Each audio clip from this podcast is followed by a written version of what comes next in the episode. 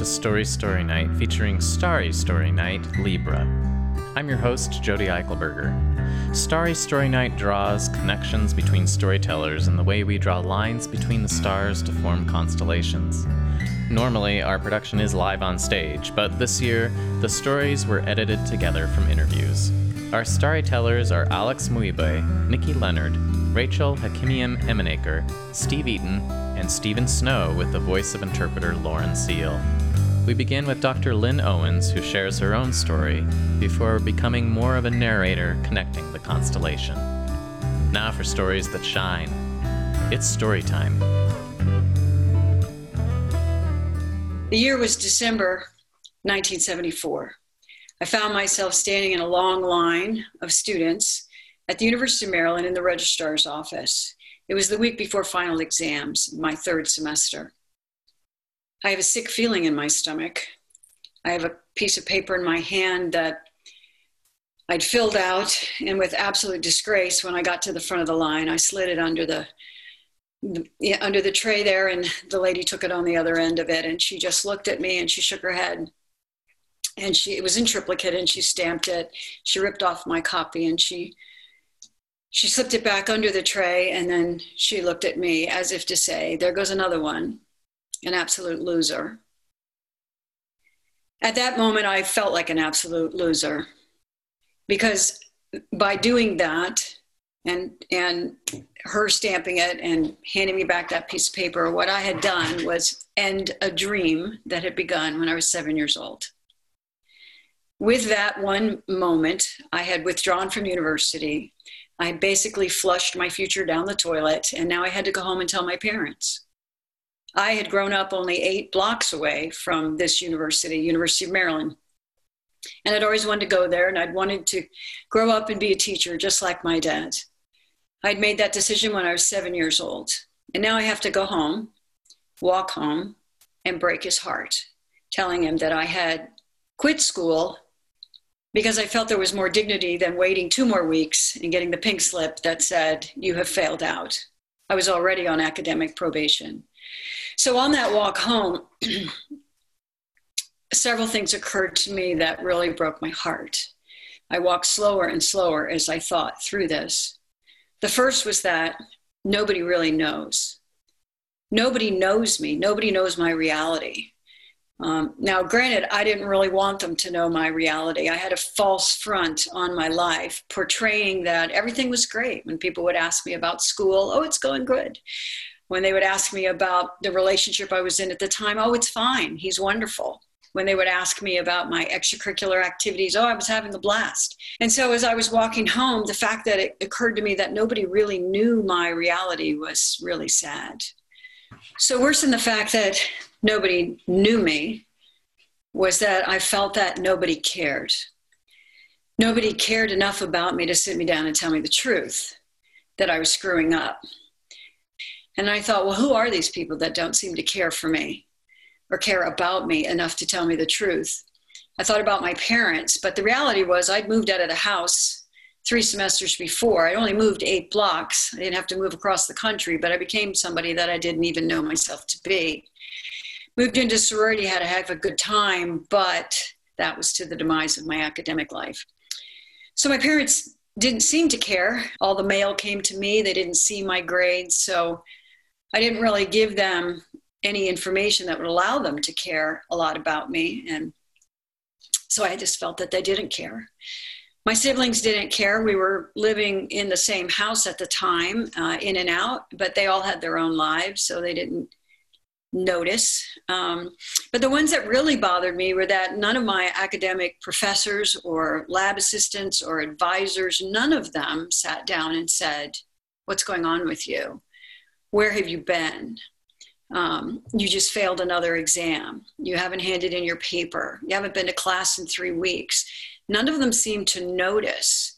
Um, and I remember thinking I felt invisible um, nobody knew me and nobody cared. Um, I always wondered why they didn't. Um, I just thought that teachers were supposed to care. I had really caring teachers when I grew up through elementary school, middle school, and high school. And now I just felt invisible. Um, Nobody would even wake me up when I fell asleep in the middle of a lecture. So it just felt like nobody knows and nobody cares. And it felt horrible.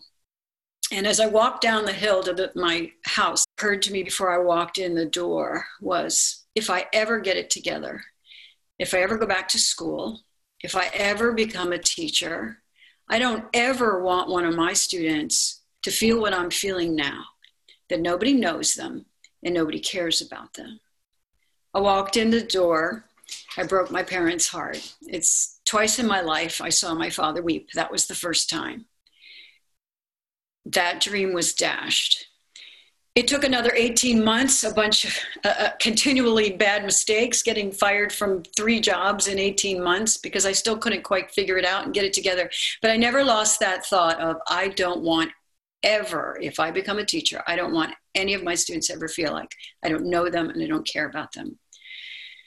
So once I did get it back together and I did go back to school and I did become a teacher, what was important for me to remember and has been is that that seed was planted 45 years ago to become a teacher that would care for students for for my work to be about how to be teachers how to be people that allow others to feel like we care i like to think of each of us as a star with everyone we come in contact with orbiting around us. My name is Lynn Owens. I taught for 40 years. I'm a tenured retired professor. I have multiple initials after my name and multiple degrees. I've been recognized as the Teacher of the Year 20 times in three different universities. I've recognized speaker, motivational speaker, author. I live in Garden Valley, Idaho, on a 50 acre little piece of property here. I live with my husband, Bill. We've been married for 42 years. I have two adult children and five grandchildren. Starry Story Night each storyteller is a point of light, and we connect their stories together in the way we draw lines between the stars to form constellations. Let's meet our storytellers. As education is such a huge part of my own story, let's begin by hearing about what part education has played in your lives. Alex, why don't you start? Where where I and my family used to live, uh, it was tough to go to school because uh, life was really, really hard. It was really difficult, man. So I grew up in Idaho in a small town called Gooding. Grew up uh, in a small village, Pocatello, which is where I'm from. I grew up living between Paramaribo, Suriname, and Moscow, Russia. I went to the Idaho School for the Deaf and Blind there, and it was nice because my home was really just 100 yards away from the school. My home was mixed culturally, um, Armenian and American. Malawi uh, Dzaleka camp. It's a refugee camp. I ended up volunteering at a women's shelter in Kabul, Afghanistan. I, I when I came to Boise, I, I felt welcome. You know, I felt like my life is going to change. I started going to school. I, I graduated from high school. And I graduated from high school in Moscow, Russia. I dropped out of high school in 1965 because I had a chance to go down there and, and, and meet with an agent. Now I'm in college. I started undergrad as a pre law student, uh, emphasis in history as well. And then I ended up going the route of art and becoming um, a fine art student. And I graduated with my Bachelor of Fine Art in Painting. I went to Gallaudet University, which is the only deaf university in the world and that is located in Washington, D.C. So I got a master's degree in fisheries, and um, that led me to the career that I'm just about to finish up, actually. I retire next month. Um, it led me to this career of being a fisheries biologist for the National Marine Fisheries Service.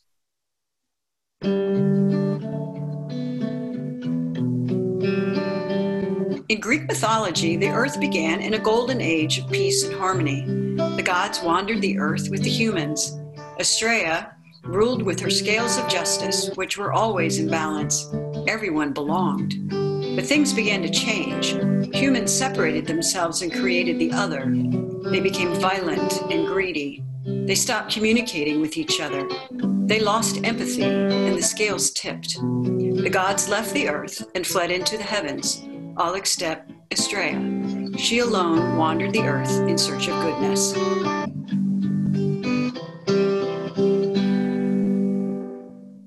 One day me myself and my producer went over to A&M Records, which was the Carpenters label. I I went for a tryout for soccer. Well, when I was growing up, at my age, uh, people didn't play soccer. And then I started trying out. I didn't speak anything. I, I couldn't speak English at all. We communicated predominantly through translators. Oh, that's right. I'm deaf and I'm surrounded by people who can hear, who communicate in a different language, and who we often have communication barriers with. But people, we didn't play soccer. Um, I don't, oh my gosh, I don't really understand all the rules. I didn't know even how it worked. I didn't know anything about publishing. I, I knew nothing. So when when we were playing soccer, trying out for varsity team at Borah High School, and then uh, I remember the the third third day of trial. Uh, this one guy uh, called me uh, an animal name, a monkey. He said a monkey can play soccer. There are other people that believe that deaf individuals like myself in a way are subhuman that we don't belong in the overarching society or that we can't do everything that people who can hear can. Feeling outside for so long knowing that i would be an object of ridicule or an object of hate for being who i am just you know who i am just another dorky person we asked him specifically uh, if they were looking for songs for the Carpenters. They're already finishing an album. They've got all the songs picked. I was I went crazy. Like my reaction was, just, why? Why would he say that? You know, why? Why would he say that? For what reason? And I said, well, can I leave the tape here? And he said, sure. You know, you can leave it. So harassment in Moscow took a lot of different forms. Um, for me personally, it was a lot more just like sexual harassment. Um, so from the time I was a young girl, maybe like, you know, 10, I would get the very um, sexual comments at me as a kid walking through the streets. And then as I grew up, it would get worse, or like, you know, getting groped or having somebody follow you. I interact with a lot of different people in my position. And some people I just have to kind of roll my eyes and uh, just continue to smile because there are people, unfortunately, who are very ignorant I tried to calm down, but I couldn't. I went and talked to the coach. Hey, coach, did you hear this and that? That that guy called me a monkey. I can't play university team. How can a monkey make a university team? I left it, and I know he didn't. He didn't listen to it. Don't hear me and don't understand me. Um, I would say sometimes I get the deer in the headlights reaction. And the coach was like, "This is why I canceled the practice." But we're gonna have to talk about it. I was like, Coach, I'm not doing this. I'm done. I'm not gonna play soccer. Like, I'm done. Like, take your jersey, take your cleats. I'm done. Astrea too was done. Disappointed in humanity, she left the earth, but didn't join the other gods in heaven. Instead, she flew into the sky to become the constellation Virgo. The scales she brought with her became the constellation Libra. She looks back on the earth with the potential to come back and rule over a second golden age should the scales tip again. Until then, she is gone.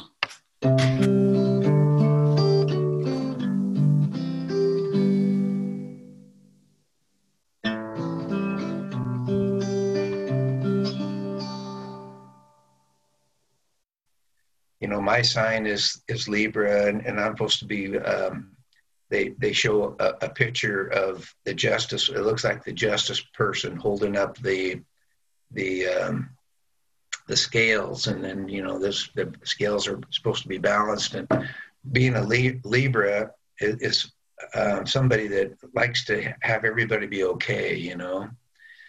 And uh, I'd like to think that about me. I know I always want everybody to be okay. On September 11th, it just felt like any other morning to me. I drove to work and came into my office and just got ready for the day. I remember one night, uh, just we were just having a, a, dinner with my family, I and my family, and uh, that was in Baraka, Congo.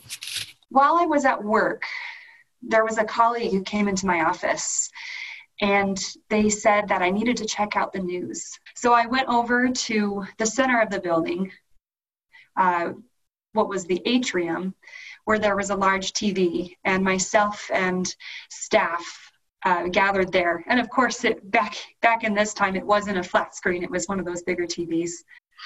And my family, we were sitting on the couch and we were watching Get Smart. And Maxwell Smart was giving out awards to control agents. And he gave out this award to Dr. Sven Lundstrom, or some very masculine name, for best research into hormones. And of course, this drop dead brunette gets up to accept her award. And Maxwell Smart's idea, eyes got about this big. And he says, Good job, Dr. Lundstrom. And I'm sitting on the couch, and my eyes are about this big. And I'm like, going, Oh my gosh, look what they could do. I had no idea. So we saw the news and honestly i just thought wow that seems like a very large hole for a small plane. But honestly i didn't even think much of it then even after seeing that footage. So i went back to my office and later on i just wanted to check to see if there had been any updates. And during that moment that is when we saw the second plane hit. And at that point i knew this was not an accident. This wasn't something minor, it had to be something else. Unfortunately, I didn't know what was going on at that time. We could see the footage of helicopters uh, around the World Trade Center, and we were watching that live. Myself and my colleagues began to talk about what was going on because we weren't getting the information about what was happening. So when that second plane hit, it was about nine o'clock in the morning Eastern time. When we were having a dinner, it was around 9, 9, 9 p.m.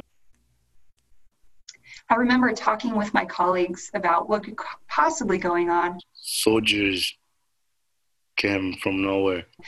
And unfortunately, the news uh, did have newscasters talking about what was going on, but those were not closed captioned, which meant that we as deaf individuals, as deaf adults, didn't know what was going on. They just came and then attacked my family. Once in a while, there would be some information written on the screen, but there was a lot that we were missing.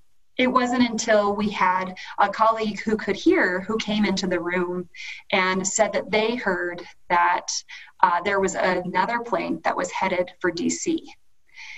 And at that moment, we began to panic we couldn't imagine what that would be like. And honestly, we had those worries like, what if a plane hits the building we're in? Um, but we thought then, no, that couldn't possibly be. There wouldn't be a plane coming for a university of deaf people. Why would they target us? That it makes me feel like people are out to get me. And we, I, I didn't know why they came and attacked us because we didn't have any problem with nobody. They just came from nowhere. But then someone said that the plane had been hijacked. So I think that was probably around 9:20 that morning. 9 9:30, 9:45. And we still did not have the information that we needed. I remember looking to another colleague, and it was at that point that we decided all right, we need to get some more information about this. Let's see what's going on. So we went up to the top of a dorm room at Gallaudet University. So we went to the top floor to see if we could get a better vantage point of what was going on. And that dorm has a beautiful view of the whole city of Washington, D.C. Um, we could see the north end of Washington, D.C. Uh, we could see the Washington Monument and the Capitol from that view. Um, so the Pentagon was a little further off, but we could see it in the distance. So it normally is a very beautiful view. I remember looking out at that and we saw planes go by and we kept thinking is that is that plane going to hit something they just came inside and then stopped punching my dad, stopped punching me, stopped punching my other two siblings, stopped punching my mom. It's a matter of safety for me, where I automatically assume that something's happening, it's because I'm transgender. Is that going to crash into a building? So we kept our eye on that, and at about 9:30 is when we saw the smoke I and my sibling seeing all that, like your parents getting embarrassed in front of you. It's, it was hard. It was just something that I don't think I'll ever forget in my whole entire life. Until I die, I don't think I'll ever forget that. I will never forget that moment of seeing that smoke. It was just this dark, looming column. Uh, then we went down from the dorm room to a more public area, and it was confirmed on the TV that a plane had hit the Pentagon. I will never forget how shocking that was. And that is really when the confusion started on campus. There was not enough information getting out. And since we were so close, we didn't know if we needed to evacuate. We didn't know if there was going to be another plane that would hit the White House.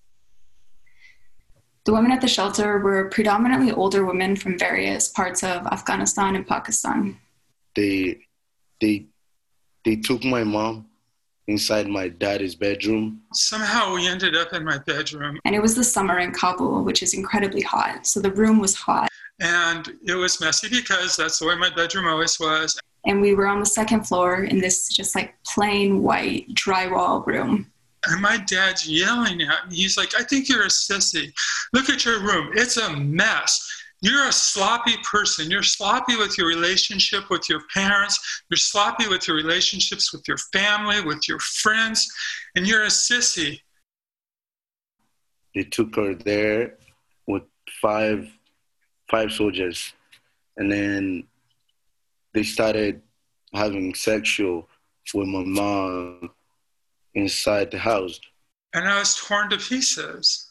I was just ripped to pieces. It was just, I couldn't imagine that it was happening. And all of them had lived a life where they'd seen cruelty I cannot even begin to understand. Literally in front of me, seeing my mom getting ripped for roughly an hour, there were a few awkward words shared between us, some in English, some in Dari, um, but not much more than that. In that moment, I wished I could communicate and say something, but I felt unable to, either from the language barrier, which was there, or I didn't know how to start a conversation, or simply I felt foolish. I was looking around the room trying to find something to you know, lock my eyes on and engage with. All the while, I had just a thousand thoughts running through my head. I wanted to say things, I wanted to talk, I wanted to, you know, ask her questions. And I had heard some snippets of her story before from the head of the shelter, and I knew she had heard some of mine. But besides that, most of our interactions had been pretty quiet, um, smiles here and there. She didn't make a lot of eye contact uh, with most anyone, really. We realized at that point that they were hitting a lot of iconic buildings and monuments in the United States. And that's really when the panic struck in. And most of that was because we didn't have immediate access to communication. People who could hear that day got a lot of their information through the radio, and we didn't have any of that. Yes, there's no internet. There was no internet while I was growing up, so there was no source of information. So we asked our colleagues who could hear if uh, they would keep us up to date. So we had them listening to the radio and filling us in on what was happening. And it was at that point that they had evacuated the White House. And of course, as everyone remembers, we had a lot of misinformation that day too. So there was a lot of chaos. And it was at that time that they began evacuating the city. They all left after about two hours. Most of our staff and faculty began to consider how they could evacuate and get home. And most of the time, you would think that we would evacuate through the subway, but a lot of that was shut down. Um, well, actually, we thought that it was possibly shut down, but we didn't know. Again, no one told us if that was the way to evacuate. And of course, back in this time, this was before the day and age of technology like, like text messages. So that wasn't a reliable uh, way to communicate either. So it was through word of mouth that we finally were able to gather students and staff in the gym at Gallaudet University. Like, what should we do now? You know, where I decided and start telling my parents that we can't stay here. You know, we can't stay here. We have to go somewhere else. And we were able to set up a plan to get students and staff off of campus via carpooling and other routes. So fortunately, I had my car there that day, um, so I was able to get out that way. So we decided to run away. You know, we we didn't want to die. Maybe they could have come back and killed everyone in the family, but we didn't want that happen. So we had to uh, we had to, to run away. We didn't know what routes we could take. A lot of the roads were closed. Right. We didn't know where we're going. So we started going and going. We started walking, walking while my mom was crying. She couldn't walk because she was just tired and she was just bleeding all over. And then I was carrying my sibling on the back. I remember getting out of campus and the traffic was horrendous. Unfortunately, we we got out of Washington D.C. safely, and I was able to drop off those other three people that were with me. But we made it. We made it in Malawi. Got there. Uh, we started. It was a new life. You know, started there. We settled. The refugee camp welcome us. We started our life. I wanted to solve it somehow, as if I um, ever could. I don't know if I was feeling pity or just anger at the world and how cruel it could be, how it could take somebody's will to create, to think, or to be. But that's not empathy. Empathy. What does that mean? So, out of nowhere, she grabbed my hand while we were sitting together, and I was feeling, you know, awkward and maybe uncomfortable. And she just held it tightly. And she looked me in the eyes and she kind of just looked at me and acknowledged me and smiled. That's all. Um, this act of kindness and the feeling of being seen was incredibly powerful to me. It created a bond between us um, without language. She chose to stop to acknowledge me to be present in this shared moment and to look me in the eye. And her feeling empathy for me, which in turn allowed me to feel empathy for her. So here we are in the middle of Kabul, an 18 year old and a 50 year old widow. I come from a Christian home. She comes from a Muslim one. We don't speak the same language. We don't have the same passport or access to opportunity. But in that moment, none of it mattered. We're just two humans sitting together, holding hands, and seeing each other.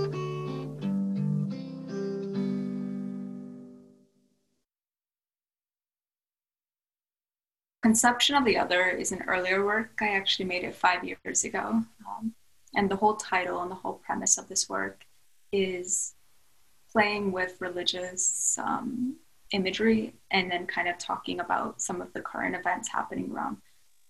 Uh, at that time, there was a lot of refugees, conversations on refugees and immigration and different things. So, Conception of the Other is um, an image of the Madonna and Child in batik and very abstracted, but actually playing with the birth of another, the other, in our society that doesn't look, believe, and think exactly like us, but still being born almost to the Madonna um, as a child of God. Um, and how do we think about them and how do we react to them and how does our discourse around them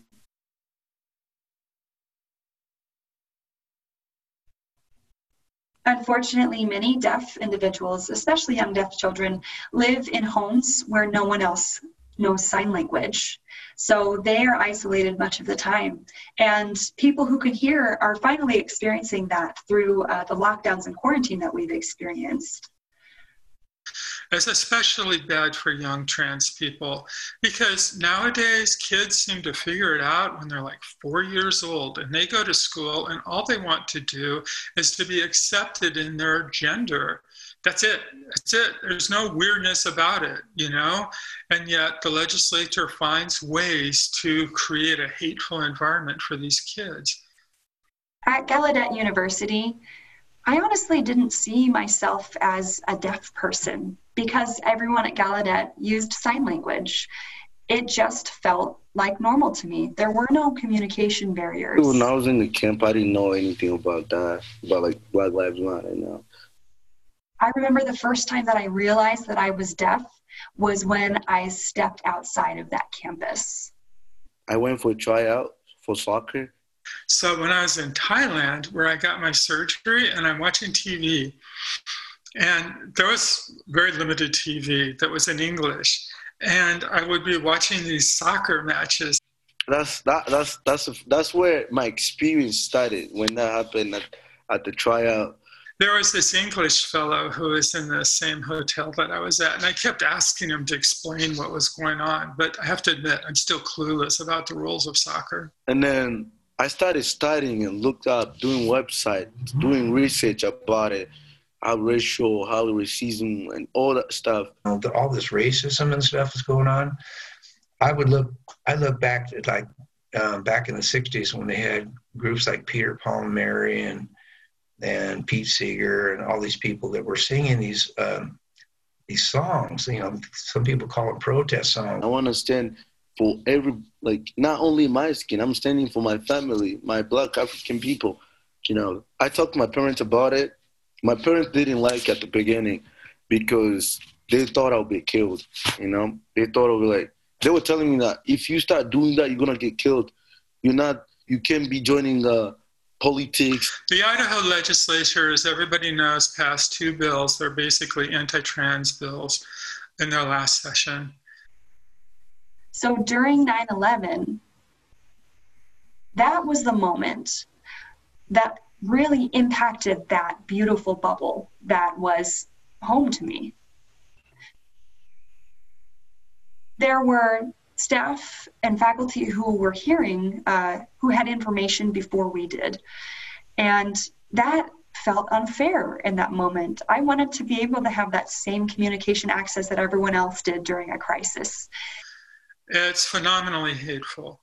It's it makes it makes all of us in the trans community feel unincluded it makes us feel disenfranchised from our society. It was at that point that I felt disconnected and like I didn't belong. Um, I wouldn't necessarily say just with Gallaudet, but with the world. I just felt like I was being left out. Um, the thought that came to mind was why does the United States not have a system in place that protects people like me in times of emergency? And I wanted to see our leadership uh, commit to ensuring that deaf individuals would be safe in times such as this. I started doing all the research and all that stuff. All of a sudden, when you have the internet and you have all these trans people start posting their stories on the internet and sharing their information and setting up support groups that you could find a support group finally, that was revolutionary for me. Actually, um, I had never heard the word transgender until I found the internet. It was like, oh, I don't know what this means, but I think it's me. And it was just like this whole valley of information all of a sudden that I could learn about myself and learn of ways to connect with others. When I did my uh, my speech at uh, Boise Hall, and then they saw that on the TV, my parents were so happy when they saw me on the TV. They were like, "What? How did you do that?" I was like, "Just, I wanted to, you know, make it different." You know, I know, I know my parents didn't want me to do it, but I forced myself because I'm, I'm that person who always want to make it different, who always there for people, you know. And then my parents were really proud of me, and I'm still doing it right now, and they're they're like happy with me. I think uh, after I did the speech at Boise Hall, maybe after the song had been on the radio, it was like it got up to number like three or four on the charts, um, and that was worldwide. Uh, my video went viral. It went all over, and then the next day I received I received so many messages from different people that I wasn't expecting. And that was the most thing I ever felt. It was something I felt really, really good. We went to this Denny's. It was on, it used to be on Fairview near downtown. And so we're at this big table, and there's myself and my nine fingered crossdresser friend. And there are a couple of drag queens. And there was this one drag queen, and she was tiny, and she was so beautiful. And she was there with her partner. And we were laughing and laughing and carrying on. And everybody in the restaurant was staring at us. And I didn't care. I could have cared less because I was finally with my people. I belonged. I hope my art can be a bridge to seeing and feeling. Any flower desert, nature will help survive. Every soul born into this world needs somebody's love inside. Whenever a heart gets broken and the hurt and the pain won't end, build us a bridge of kindness to cross with the help of a friend. When the words of the wise are spoken, do we really take them to heart? Let's build us a bridge together. And now is the time to start. Whenever a heart gets broken, and the hurt and the pain won't end. Let's build us a bridge of kindness to cross with the help of a friend.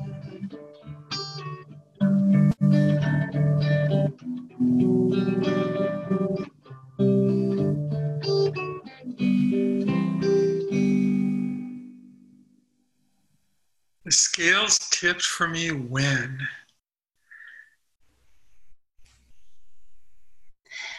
The scales tip for me when bad recognizes good. The cow tips for me when I got all these positive messages. Well, of course, the scales tipped for me when I found the internet.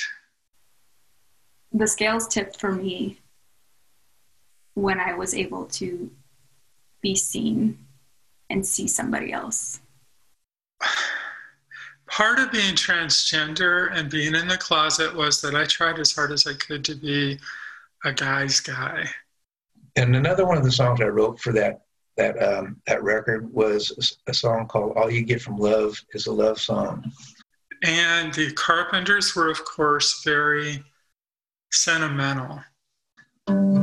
Like sailing on a sailing ship to nowhere. Very sentimental music. And so I used to pretend to hate the Carpenters. I like I like I like pop music a lot. That I, one day I got a check in the mail for like oh, oh over twenty five thousand dollars. I hadn't even I had no idea. I got that check and I looked at it and I thought, what is what is this? Twenty five thousand dollars. So I take it across the street to my bank and I g- gave it to one of the tellers over there, one of the people that I knew, and I said, "Is this a real check?" She goes, "What are we doing for dinner?" I actually loved their music. It was beautiful. And they could make me cry.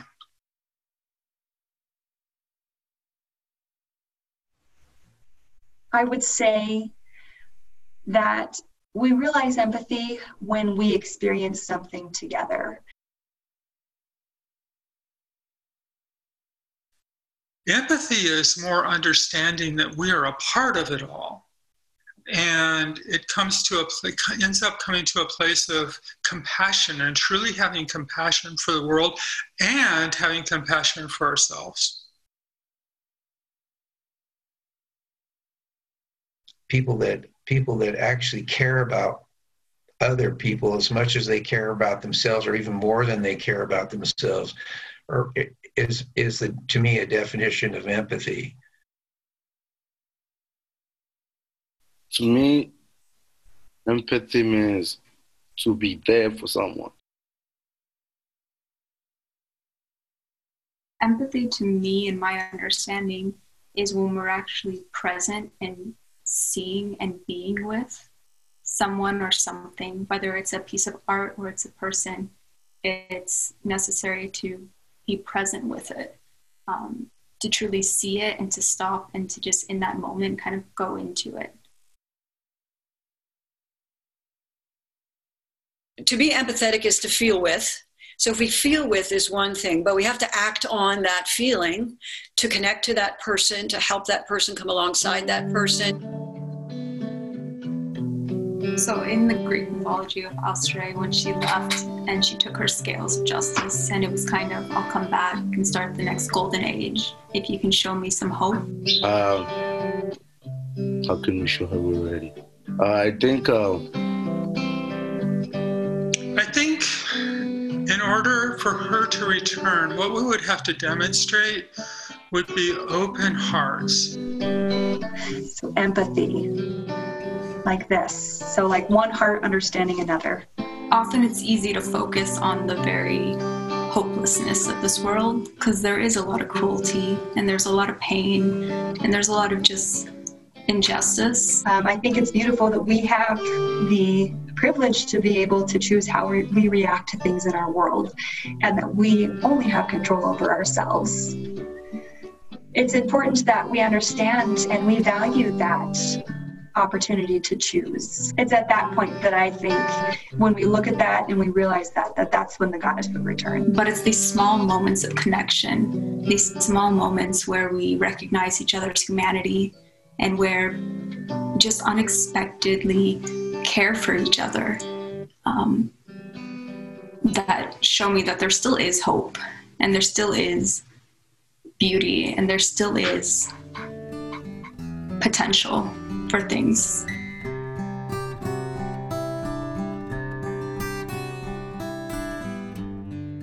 Thank you for listening. Story Story Night is funded in part by the Idaho Commission on the Arts and the National Endowment for the Arts. Thank you to our media sponsor, Radio Boise. Podcast production by Stephen Baldessari. Starry Story Night Libra was commissioned for Boise State University's Diversity, Equity, and Inclusion Summit, hosted by the Blue Sky Institute. Support this podcast by texting StoryPod to 44321. Find out how to participate in our live show at www.storystorynight.org or visit us on Facebook. I'm Jody Eichelberger. Thanks for being a part of our story.